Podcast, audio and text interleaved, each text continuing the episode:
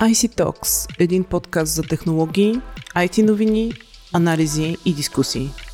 Здравейте! Вие сте с деветдесет и девети епизод на подкаста ай си Talks, а наш гост днес е редакторът на Digitalk.bg Александър Главчев. Днес с него ще си говорим за киберсигурност и то не каква да е, а на веригите за доставки. Според доклад на Агенцията по киберсигурност на Европейския съюз, атаките към веригите за доставки са нараснали четири пъти. Тези данни са от миналата година. А, Сашо, защо и как всъщност веригите за доставки се превърнаха в новата мишена на киберпрестъпниците? Здравейте и от мен.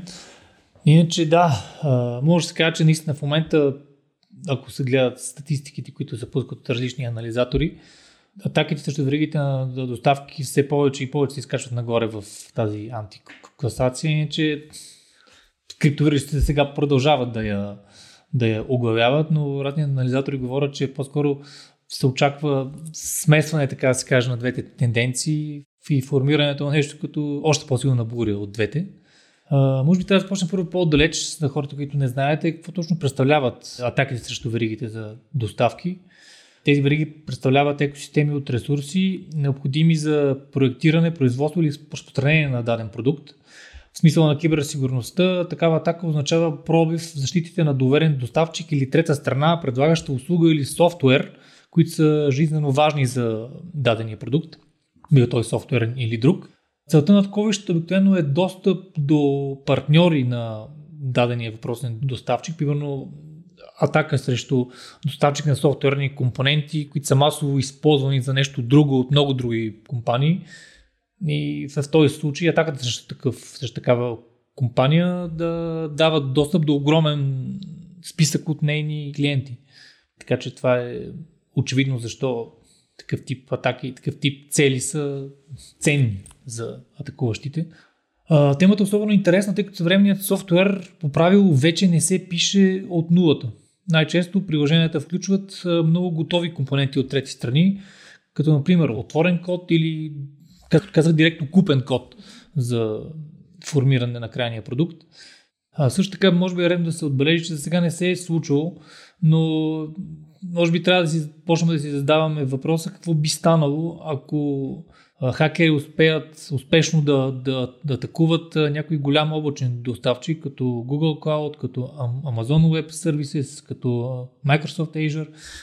Съвсем така резонно мога да заключим, че това са може би най- примамливите цели в интернет, разбира се, те са и най-защитените. Добре, човек така в перспектива да си задава такива въпроси. Нали? Сам не, не искам да съм някакъв черен пророк, но рано или късно инцидент в такава посока с голям облачен доставчик най-вероятно ще има. Какъв, както и можем да кажем, че сега не вали, но в даден период от бъдещето ще вали, според мен. Интересно е все пак да те върна на, на данните от доклада на, на ЕНИСА.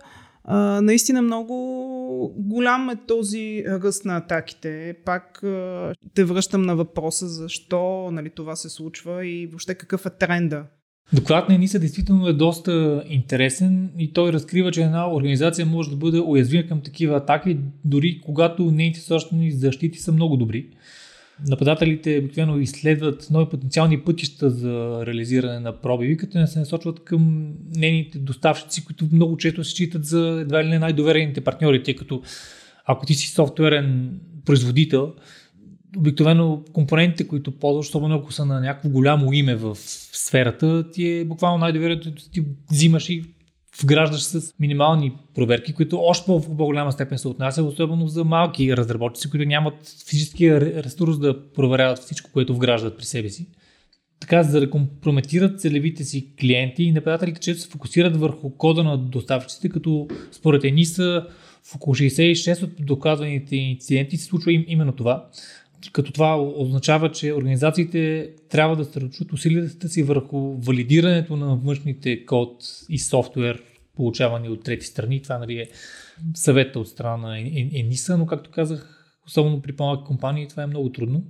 Също така, за около петдесет процента от анализираните инциденти във веригите за доставки и целевите активи на клиентите са били предимно потребителски данни, включително такива за лична идентификация и интелектуална собственост. Това означава, че След това попадаш под ударите на джи ди пи ар и, и така нататък. Потенциалните рискове са доста сериозни. Освен това, за шейсет и шест процента от анализираните атаки в веригите за доставки, доставчиците не са знаели или не са успели да докладват как са били компрометирани, което допълнително подчертава, нали, за какво става въпрос.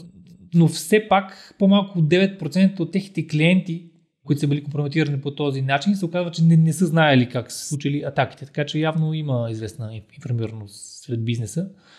Според ЕНИСА това подчертава разликите по отношение на зрелостта в докладването на инциденти в киберсигурността между доставчици и техните крайни потребители. Тоест, едновременно ставаме свидетели и на атаки към веригите за доставки и едновременно самите вериги за доставки стават инструмент за атака. Именно точно така се получава. Вграждайки в доставчик на софтуерни компоненти нещо си, чрез неговите апдейти и вериги за доставки във всички посоки към всякакви клиенти, получаваш достъп, получаваш неговата верига за разпространение, става инструмент за разпространението на твоите в кавички хакерски инструменти. Имаш ли пример за такава атака, който можеш да, да споделиш? Ами може би най-значителният такъв инцидент до момента е хакването на компанията SolarWinds, за който се разшумя в края на две хиляди и двадесета година. Като интересно беше, че там самия процес после се оказа, че е започнал едва ли не година по-рано. Тук ще допълня, че компанията предлага инструменти за управление и мониторинг на мрежи и инфраструктура, както и други технически услуги за стотици хиляди организации по целия свят, като сред тях са дори правителствени структури в САЩ. Първите съобщения в тази посока се появиха, когато компанията за киберсигурност FireEye обяви, че самата тя е жертва на кибератаки, за предотвратяването на които обикновено на самата нея и плащат. Отначало всичко се възприемаше като пробойна в нейните собствени защити, но после се оказа, че работата е къде-къде по-дебела. Беше установено, че за целите на атаката е бил вграден зловреден код в софтуерни апдейти на продукт, наречен Orion на споменатата SolarWinds, която очевидно е била читана, както обясних преди малко, за така доставчик с много високо доверие от страна на FireEye. Въпросният софтуер Orion, предназначен за управление на мрежи, използван стотици хиляди организации, като веднъж е инсталиран, зловредният софтуер е информирал хакерите за местоположението си в клиентската база на, на SolarWinds. В някои случаи, когато получаването на достъп е изглеждало особено ценно, престъпниците са внедравали дистанционно дори още по-агресивен инструмент. Понякога те са използвали администраторски привилегии на SolarWinds за достъп до облачната платформа на Microsoft Azure и по този начин са имали дългосрочен достъп до корпоративната електронната поща и до други документи.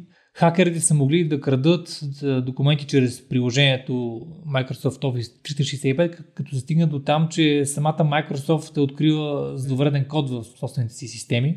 Инцидентът доби и геополитическа окраска, като тогавашният държавен секретар на САЩ Майк Помпео заяви, че зад атаката стои Русия. Тя, разбира се, отрече да има каквото и да е участие. Сега трябва да се отбележи, че силните заявления тогава бяха направени в разгара на вече претоварената от конфликт, както може би си спомняте, президентска надпревара в страната.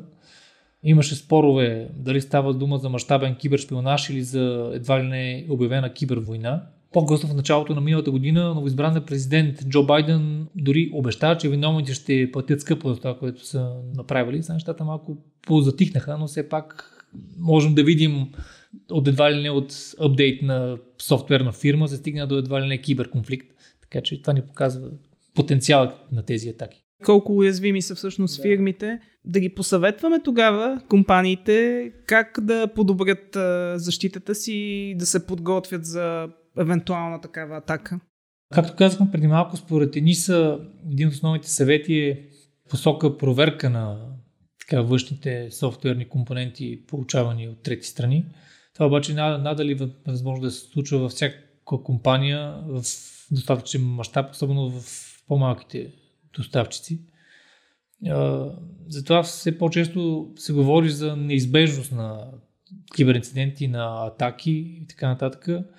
И по-скоро се говори за разработка и обучаване на персонал, въобще възможности за по-добро реагиране в случай на, на атака. Това дали ще е обучение на персонала, дали ще е възможности за, примерно, ако имаш атака срещу дадена система, максимално бързо да изключиш дадения сегмент от мрежа.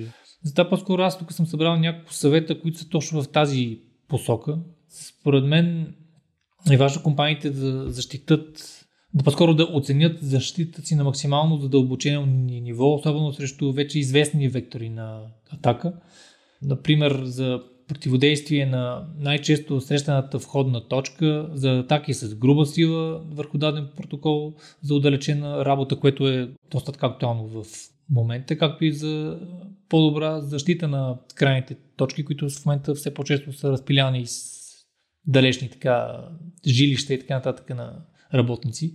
Също така не по-малко важно, даже може би по-важно е да се разработи план за реакция в случай на инцидент, да е ясно какви са техническите отговори, да е ясно с кого се свързват служителите в случай на инцидент или заподозрят, че се случва нещо нередно, да е ясно кой е веригата в дадената компания взема решение кога да се изключи дадена компрометирана система, да е предварително ясно каква е стратегията при, примерно, искане на откуп в случай на атака с криптовирус.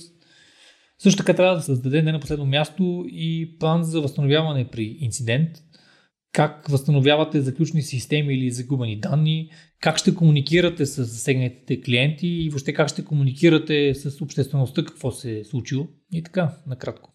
Добре, много ти благодаря за този коментар и че ни представи тази насока така, и тенденция на киберпрестъпленията в последно време.